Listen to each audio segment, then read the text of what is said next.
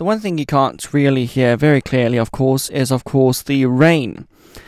And uh, that brings me to a very rainy start to this podcast, which I hope to be calling uh, David Feng's cities, seeing that you know visited a couple hundred around the planet. If you follow me on the Chinese podcasting service Himalaya, you will also have noticed that um, I've been to a fair number. And I do another broadcast called Next Station China. The um, is it the audio notebook, where I brief, you know, all of you tuning along on the latest journey. David Feng's cities is slightly different. We'll be focusing on a city that I'm very familiar with, or in fact, the city I live in right now, which is the city of Beijing. And of course, what better than to launch it with a weather report?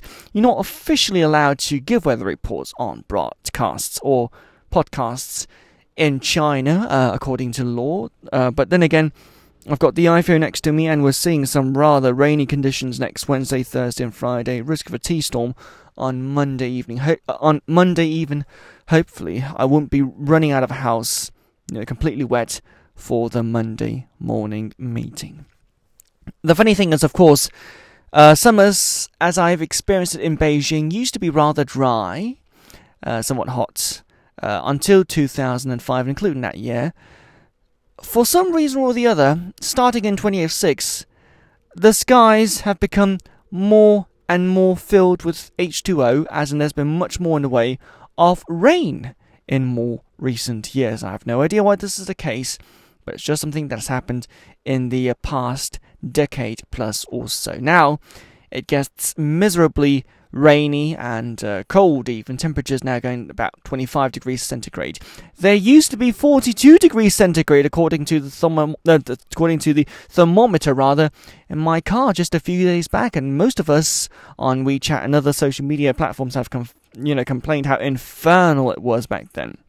Uh, these days though, it's going to be a bit more of a reprieve, not too hot. 23 degrees I checked tonight using the same thermometer, so uh, it's a bit more like a Swiss summer, except for the fact that, of course, Swiss summers these days aren't exactly that cool either.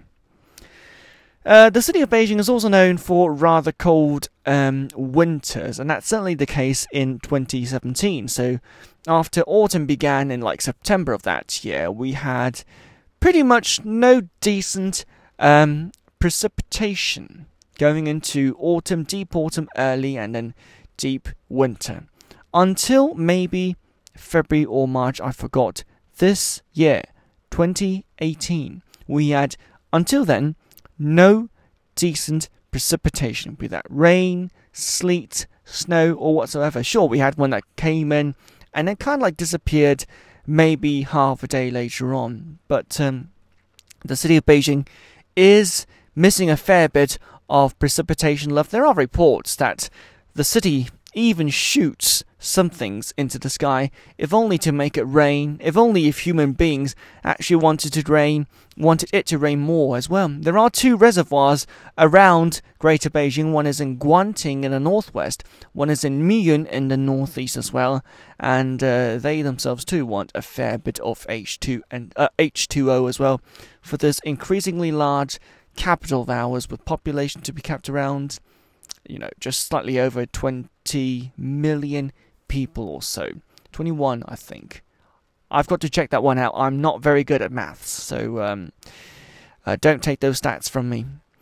It's going to be a very rainy, uh, very, very rainy uh, start to this podcast. Uh, we're just hovering around half past eight here in Beijing. No summertime, no sun at all and it's rather weird because in Europe, where I grew, you know, when I grew up there, we had summertime or daylight saving time, and then there we had sun in late summer until like about half past ten. Of course, now by 8 p.m. here in Beijing, it is really very much dark and um, makes it feel all the bit more depressing, like the very long winter you get in London around December and January every year. The good thing though is it gets very much, you know, um, like in the early mornings, around 4:30 it was last uh, morning. I knew that because I just returned last or early this morning from the football match between Belgium and Brazil, which the Belgians, of course, they won, and that was something quite special and quite interesting as well. So it's going to be an interesting World Cup going on forwards. Um, it's also going to be a rather interesting summer, and I'll be briefing you a little bit more about the city of Beijing and how things turn out in subsequent editions of David Feng's Cities. Thank you for your company, and um, until the next podcast. Until then.